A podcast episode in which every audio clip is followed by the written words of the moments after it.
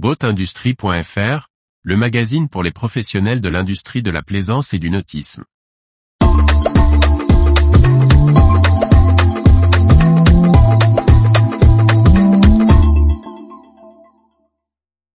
Première borne de recharge rapide d'un corridor breton du bateau électrique. Par Briag Merlet. Le spécialiste de la borne de recharge rapide pour les bateaux électriques Aqua Superpower a inauguré un nouvel équipement à Saint-Quay-Portrieux. Il espère en faire le premier d'un réseau breton en construction, nous explique Marilyn Marilly, responsable européen du Business Development.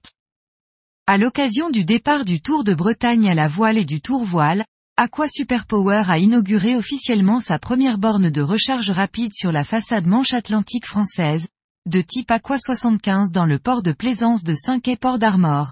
Des démonstrations en partenariat avec les chantiers et distributeurs locaux Naviwatt et RS Electric Boats ont été organisées pour tester les bateaux.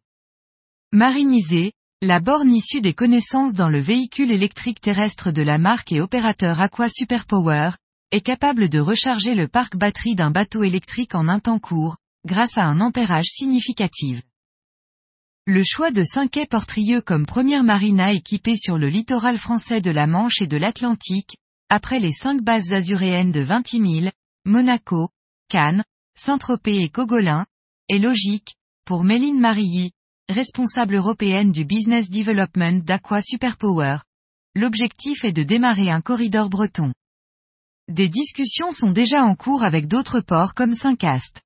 Cela avait du sens de commencer à Saint-Quay-Port d'Armor qui a l'habitude d'innover, dans la baie de Saint-Brieuc, avec son champ d'éoliennes et une stratégie nautique affirmée.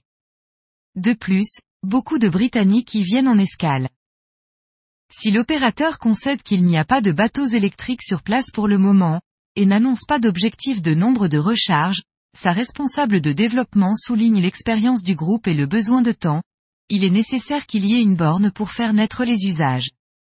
Cela devrait pouvoir débloquer des projets d'électrification déjà en cours. Nous l'avons constaté à Cogolin, il n'y avait pas de bateau électrique avant la borne et il y a désormais un boat club et un autre qui devrait arriver. On sait déjà qu'à terme il va falloir augmenter le nombre de bornes dans certains ports.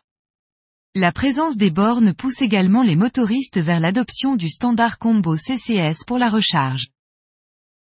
Retrouvez toute l'actualité pour les professionnels de l'industrie de la plaisance sur le site boatindustrie.fr et n'oubliez pas de laisser 5 étoiles sur votre plateforme de podcast.